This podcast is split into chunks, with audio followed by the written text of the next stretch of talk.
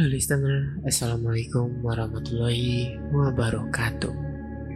Panji Purnama kembali membagikan lagi cerita horor di podcast Gangguan Malam. Bagi kalian yang ingin berbagi cerita silakan kalian langsung saja ketik cerita kalian di link yang sudah disediakan di deskripsi episode kali ini dan jangan lupa juga buat follow sosial media Panji ada Instagram dan juga TikTok. Ada Panji Purnama 11 untuk Instagram dan TikTok Panji Panji Purnama double A. Untuk username-nya Panji sertakan di deskripsi episode kali ini. Oke, jadi cerita kali ini yang mau Panji bawain sekarang berjudul Kamar Paling Ujung. Cerita kamar paling ujung ini berasal dari salah satu akun Twitter dengan username Walenxi10.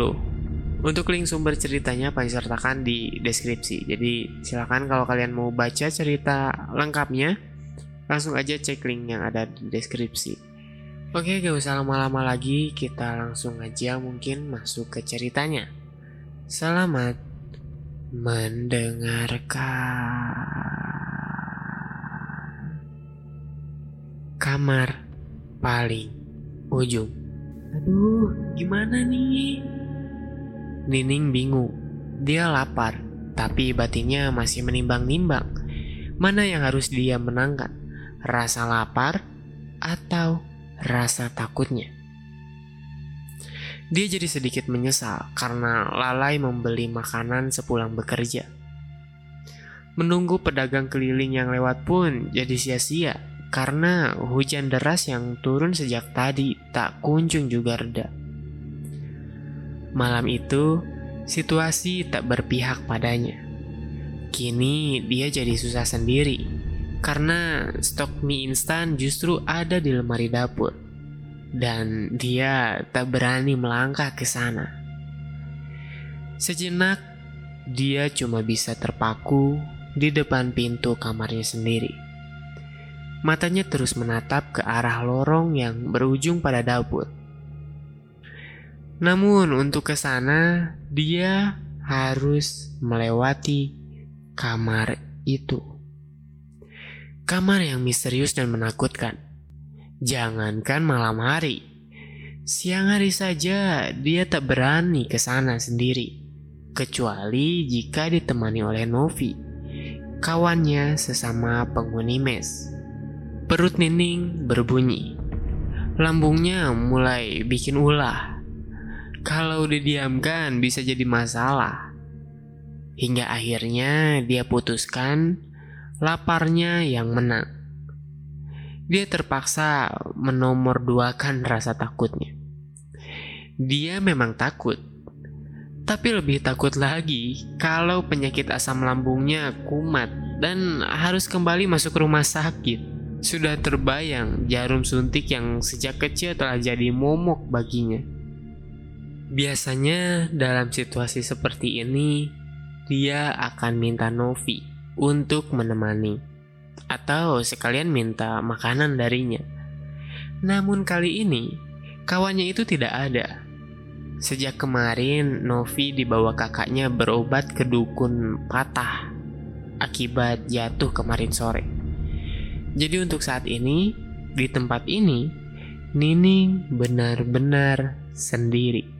Akhirnya perlahan Nining mulai melangkahkan kaki. Sejenak menimbang lagi mau pelan-pelan saja atau langsung cepat berlari. Tapi dia memilih untuk melangkah perlahan. Kalau dia lari, dia takut seperti Novi yang kakinya terkilir lalu bengkak akibat jatuh terpeleset di sana. Persis di depan pintu kamar itu. Nining tak mau bernasib sama. Ketika beberapa langkah lagi dia akan lewat di depan kamar itu, Dadanya kian keras berdegup. Jantungnya seperti mau lepas. Saat benar-benar lewat persis di depannya, dia spontan mempercepat langkahnya sambil memalingkan wajah.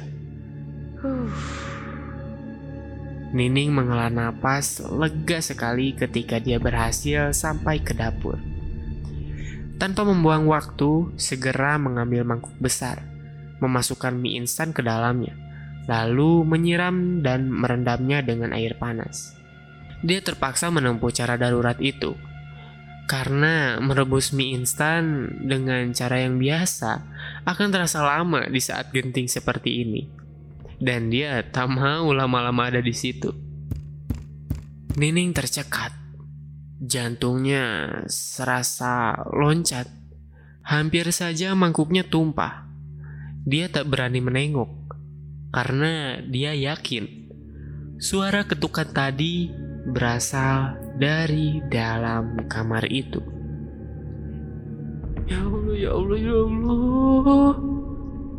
Sejenak dia cuma bisa diam terpaku. Matanya terpejam meringis, tapi kemudian hening. Suara itu tak terdengar lagi. Yang ada hanya suara degup jantungnya sendiri yang berdentum keras tak berirama. Astaga, Nining kembali terkejut.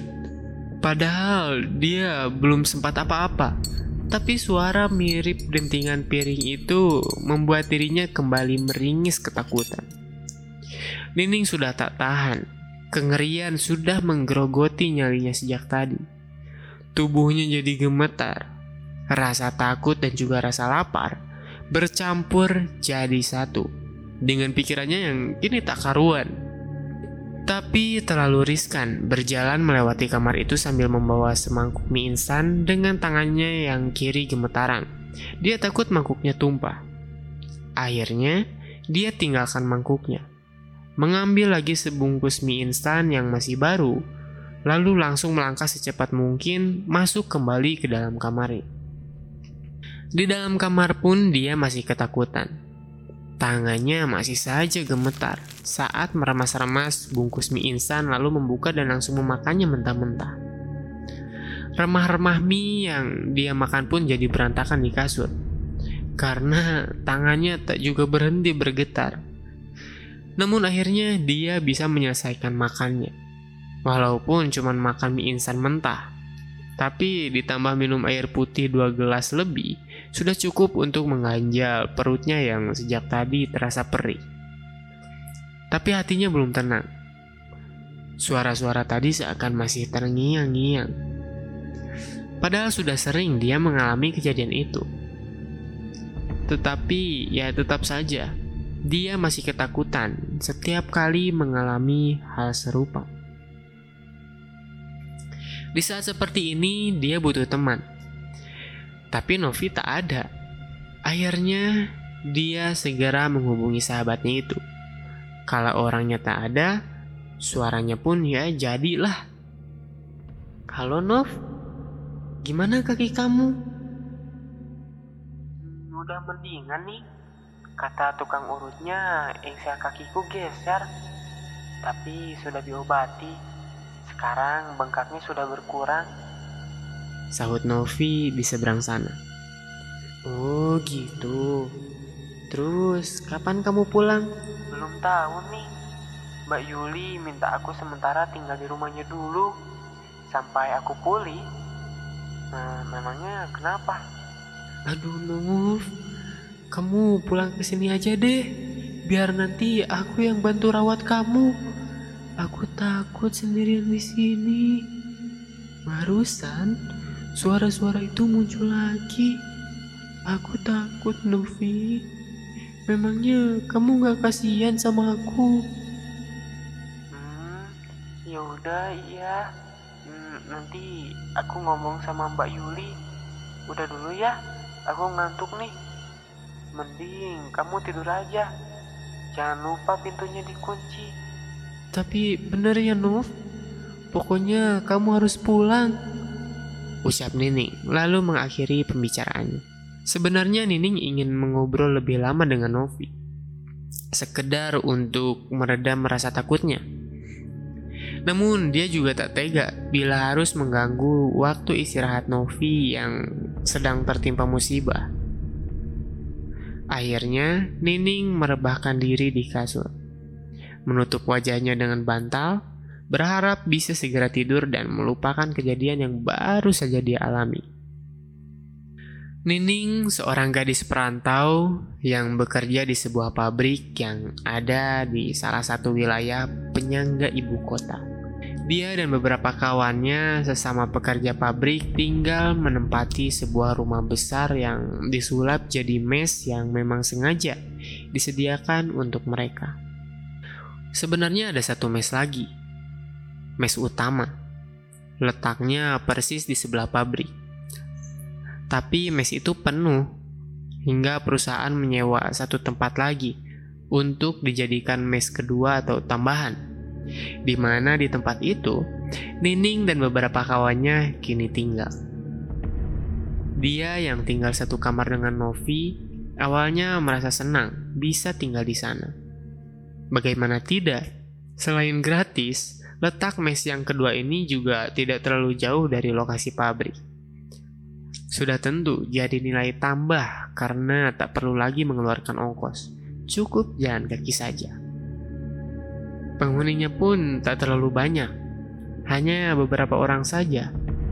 Walaupun ukuran tiap kamarnya terbilang sempit, tapi ya lebih nyaman dan lebih terjaga kebersihannya ketimbang mes utama yang penghuninya jauh lebih banyak. Tapi kian lama, mes itu kian menyeramkan. Semenjak dia tinggal di sana, sudah beberapa kali dia dan kawan-kawannya mengalami kejadian aneh. Mereka sering mendengar suara-suara misterius yang berasal dari salah satu kamar yang ada di mes itu. Dan letaknya paling ujung. Persis di dekat dapur. Di dalam kamar itu sering terdengar suara orang yang merintih. Juga suara ketukan pintu yang diketuk dari dalam. Sering juga terdengar suara dentingan piring yang begitu nyaring. Mereka sudah melaporkan semua keanehan itu kepada Pak Wahyu, yang di mana Pak Wahyu ini adalah seorang kepala security di pabrik. Pak Wahyu pun waktu itu dengan sigap segera menanggapi. Saat itu, dia langsung berniat membuka kamar itu untuk memeriksanya.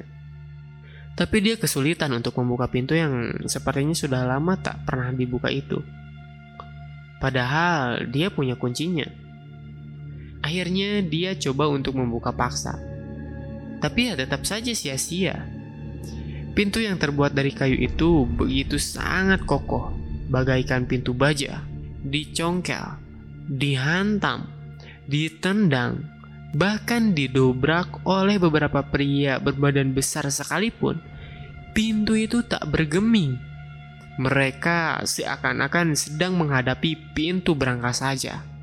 Kemudian mereka coba mengintip dari lubang angin yang ada di atas pintu, berharap bisa melihat ke dalam. Namun mereka kesulitan untuk melihat ke dalam akibat minimnya cahaya. Lalu mereka coba menyorot ke dalam menggunakan senter. Tapi mendadak senternya mati.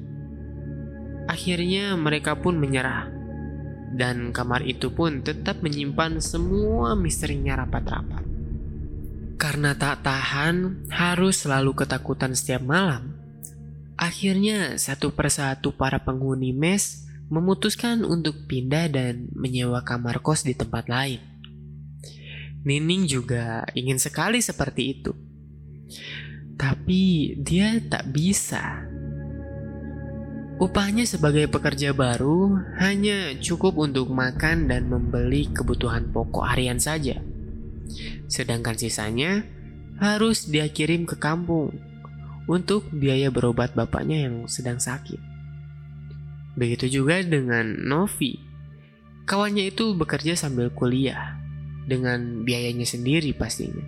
Sudah tentu butuh banyak uang dan menyewa tempat kos itu bisa membuat keseimbangan keuangannya jadi goyah. Bukan apa-apa. Harga sewa sebuah kamar kos di daerah itu bisa sepertiga dari gaji mereka. Belum ongkosnya.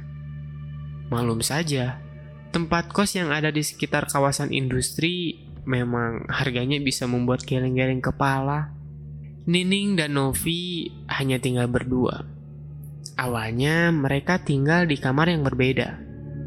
Namun akhirnya, Nining meminta Novi untuk tinggal satu kamar dengannya.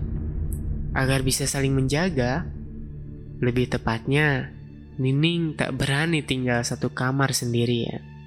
Pagi-pagi sekali, Nining terbangun dan langsung kegirangan begitu mendengar suara Novi yang sudah tiba di depan gerbang diantar oleh Mbak Yuli. Mbak Yuli itu kakaknya. Hai Nov, ya ampun, aku seneng banget akhirnya kamu pulang. Bekik Nining langsung memeluk sahabatnya itu. Alah lebay, biasa aja kali. Sahut Novi, meledek tapi balas memeluk. Eh, itu kakinya harus dibungkus gitu? Tanya Nining ketika melihat engkel kaki Novi yang terbungkus kain perban elastis berwarna krem. Iya nih, kata tukang urutnya memang mesti begini, biar nggak geser-geser lagi. Untuk sementara aku jalan pakai tongkat dulu. Nih tongkatnya.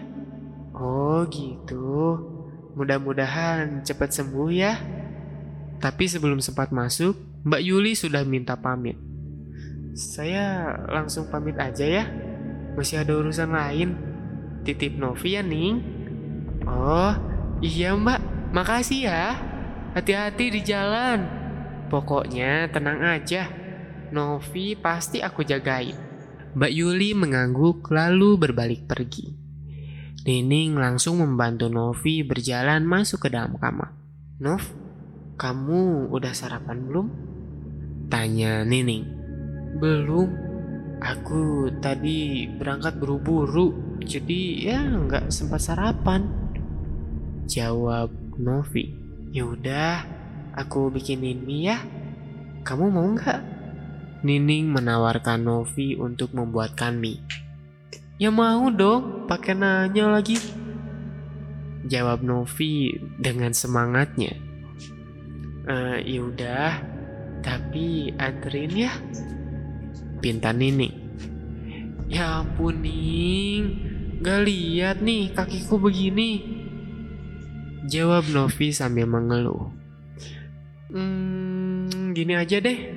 Kamu nggak usah ikut ke dapur deh. Cukup berdiri di depan pintu kamar aja sambil liatin aku. Gimana? Ah, ada-ada aja. Ayo deh ayo, dasar penakut. Nining tersenyum kecut mendengar ejekan Novi. Sebenarnya Nining salut dengan sahabatnya itu. Novi termasuk anak yang pemberani. Dia dengan entengnya sering mondar-mandir ke dapur sendirian. Padahal dia juga sering mendengar suara-suara itu. Tapi dia seperti tak peduli. Akhirnya, ditemani Novi yang berdiri di depan pintu kamar dengan ditopang dengan tongkatnya, Nining segera pergi ke dapur diiringi mata Novi yang terus mengawasi. Namun saat akan melewati kamar misterius itu, dia langsung terkejut hingga langkahnya terhenti. Eh, ngapain? Malah bengong di situ. Teriak Novi dari kejauhan. Nining tak menjawab. Matanya masih tertuju pada ceceran mie instan yang nampak basah dan lengket di lantai persis di depan pintu kamar itu. Woi, Ning, cepetan, udah pegel nih. Teriak Novi seolah menyadarkannya untuk bergegas melangkah ke dapur. Tapi di sana, dia bahkan lebih terkejut lagi. Mangkuk mie yang dia tinggalkan semalam jatuh hingga pecah di lantai.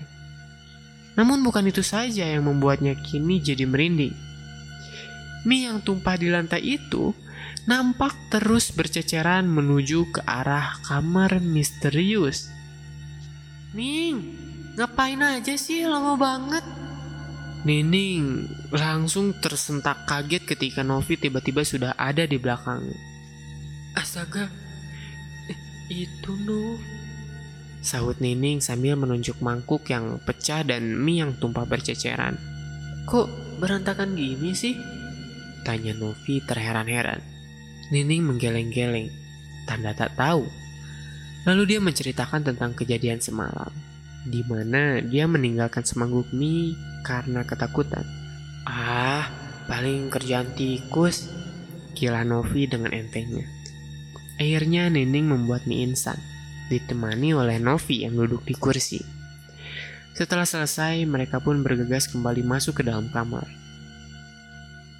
Tengah malam, Nining terbangun. Cuaca malam itu memang terasa sumuk sejak tadi. Ditambah suara nyamuk yang terus berdengung tak mau berhenti. Dilihatnya Novi yang sedang tertidur pulas. Sedangkan Nining, dia merasa haus. Tapi stok air minum dalam botolnya habis. Padahal tadi masih ada sedikit. Ini pasti ulahnya Novi yang menghabiskannya. Namun enggan untuk mengisinya kembali. Lagi-lagi, dia harus ke dapur. Namun, dia tak tega membangunkan Novi yang terlihat amat kelelahan hingga tidurnya sampai mendengkur pada saat itu. Akhirnya Nining memberanikan diri pergi ke dapur tanpa ditemani. Toh sekarang ada Novi di sini. Dia tak benar-benar sendirian lagi. Begitu batinnya. Coba membesarkan nyali. Nining melangkah cepat. Begitu juga dengan jantungnya yang berdetak tak mau kalah cepat. Sebentar saja, Nining sudah ada di dapur. Lalu segera ia mengisi botol minumnya dengan air dari dispenser. Namun tiba-tiba Nining tercekat. Suara rintihan itu. Aliran darahnya seakan berhenti. Tapi detak jantungnya bagai menari dengan ritme cepat tak beraturan. Tak perlu menunggu botol penuh, Nining berniat ingin segera kembali saja ke kamar. Tapi begitu dia melewati kamar itu, dirinya tak kuasa menahan mata untuk sekedar melirik. Jujur saja, walaupun selama ini dia takut, namun dalam hatinya terselip rasa penasaran.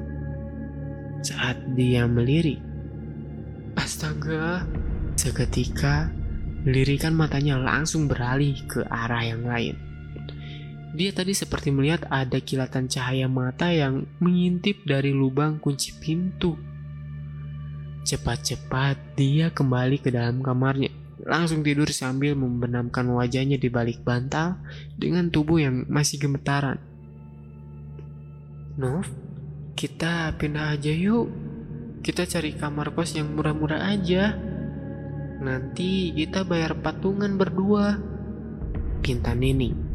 Kala pagi di sela obrolan mereka. Aduh Ning, aku lagi butuh uang banyak untuk bayar kuliahku.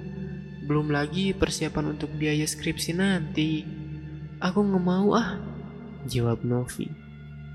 Tapi aku udah gak kuat Nov. Makin hari tempat ini makin serem aja. Iya, aku ngerti. Tapi lebih serem mana sama kuliahku yang putus karena kurang biaya? Atau lebih serem mana sama bapakmu yang gak sanggup berobat karena gak ada uang? Nining terdiam. Ucapan Novi tadi seolah mengingatkannya kembali tentang alasan mengapa mereka rela bertahan di tempat ini. Akhirnya, dia cuma bisa pasrah sejenak menyimpan hasrat untuk pindah yang entah kapan bisa terlaksana. Selama beberapa hari, Nopi tak masuk kerja. Seharian dia cuma lutang lantung di dalam kamar tanpa bisa ke mana-mana. Tentu saja dia jenuh. Tapi bagaimana lagi? Sesuai pesan si tukang urut, dia harus istirahat dan tak boleh terlalu banyak bergerak demi kesembuhan kakinya itu. Namun, selama dia sendirian di dalam kamar, beberapa kali suara-suara misterius itu kembali terdengar. Bahkan pada siang hari. Tapi dia tak pernah menghiraukannya. Teman-temannya yakin kalau kamar itu ada penghuninya. Dia pun sebenarnya punya pikiran yang sama, tapi semua itu tak pernah membuat dirinya takut. Nyali gadis yang satu ini memang patut diacungi jempol. Lain halnya dengan Nining. Kejadian tumpahnya mangkuk mie kemarin membuatnya merasa kalau semua gangguan itu mulai naik level. Si penghuni kamar misterius yang awalnya hanya mengusik lewat suara-suara, kini sepertinya ingin lebih menunjukkan eksistensinya. Tak terbayangkan bagaimana nanti klimaksnya.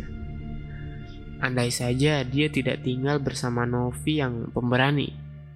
Mungkin sudah sejak lama dia minggat dari tempat itu.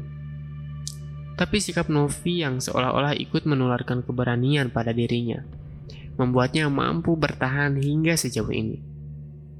Tapi, untuk berapa lama? Pukul 9 malam. Malam itu, Novi sendirian di dalam kamar. Nining belum juga pulang. Ada lembur katanya. Novi yang iseng sendiri akhirnya berniat ke dapur untuk membuat kentang goreng, cemilan favoritnya. Setelah selesai menggoreng kentang, Novi jadi kebingungan sendiri untuk membawanya ke kamar. Karena dia masih berjalan menggunakan tongkat. Tapi menunggu Nining pulang akan memakan waktu lama. Dia nggak mau kentangnya keburu dingin. Akhirnya, dia paksakan diri untuk membawanya. Tangan kiri memegang piring, sedangkan tangan kanannya memegang tongkat. Dia berjalan dengan amat hati-hati. Tapi langkahnya yang kikuk dan tak stabil membuat piringnya jadi miring. Hingga beberapa iris kentang gorengnya berjatuhan ke lantai. Dan persis di depan pintu kamar misterius itu. Aduh, pakai jatuh segala. Sayang banget. Sejenak, Novi berhenti dan ingin memungutnya. Tapi ya bagaimana? Tangannya penuh semua. Namun, tiba-tiba Novi tersentak kaget ketika dia melihat pintu kamar itu tiba-tiba sedikit terbuka. Lalu perlahan muncul tangan kurus dan kotor yang tersembul keluar dari dalamnya. Novi spontan tersusut mundur sampai piringnya jatuh. Tapi dia lupa kalau kakinya sedang sakit, membuatnya jadi limbung, lalu jatuh terduduk di lantai. Tangan kurus dan kotor itu meraih irisan kentang yang tercecer di lantai. Lalu perlahan kembali masuk dan pintu itu pun kembali tertutup. Novi bagai terkesima. Untuk sesaat dia tetap diam masih terpercaya dengan apa yang baru saja dilihatnya. Tapi kemudian dia langsung coba untuk kembali berdiri. Lalu dengan langkah tertati-tati, dia kembali ke kamarnya dan segera mengunci pintunya dari dalam. Nov, Kok pintunya dikunci sih? Teriak Nining memanggil di depan pintu kamar yang terkunci. Sebentar. Balas Novi dari dalam. Pintu pun terbuka. Muncul Novi di sana. Nining pun langsung bertanya, "Itu kok ada piring di situ?" Iya, tadi aku bikin kentang goreng. Tapi pas mau dibawa ke kamar, malah jatuh. Ya udah nggak apa-apa, besok aja beresinnya. Udah malam, aku ngantuk. Ayo masuk. Novi sengaja merahasiakan kejadian yang sebenarnya. Dia tak ingin membuat Nining makin takut. Dia tak mau sampai Nining kembali merengek-rengek mengajaknya untuk pindah. Hal yang tak mungkin bisa dipenuhinya untuk saat ini. Dan cerita pun bersambung. Oke, jadi cuman segitu cerita dari kamar paling ujung dari sebuah akun Twitter bernama Walensky. Uh, jadi menurut kalian siapa sebenarnya sosok di balik pintu kamar paling ujung ini? Apakah seorang manusia yang disekap karena ya seperti yang di akhir tadi bahwa dari dalam itu muncul tangan kurus dan kotor. Kalau tangan kurus itu kan biasanya ya uh, menunjukkan seseorang yang tidak terurus gitu kan, tangannya juga kotor. Dan ada suara rintihan juga. Terus ada suara denting piring. Apa mungkin suara denting piring itu pertanda minta tolong dari seseorang yang ada di balik pintu kamar itu? Tapi kalaupun itu jawabannya, kenapa pintu kamar ini tidak bisa didobrak sama sekali walaupun dengan beberapa pria berbadan besar? Jadi apakah memang ada suatu apa ya kekuatan mistis gitu ya yang besar yang ada di dalam kamar itu. Dan gimana sih masa lalu dari kamar itu? Apakah dulunya pernah terjadi sesuatu atau ya kita nggak pernah tahu apa yang sebenarnya terjadi. Dan hal ini tuh masih menjadi misteri ya. Dan jawabannya akan didapatkan di minggu depan di episode selanjutnya. Jadi mohon bersabar untuk menunggu uh, episode keduanya dari kamar paling ujung. Uh, Oke, okay, mungkin uh, aku Panji Purnama undur pamit dari ruang dengar kalian semua. Wassalamualaikum warahmatullahi wabarakatuh.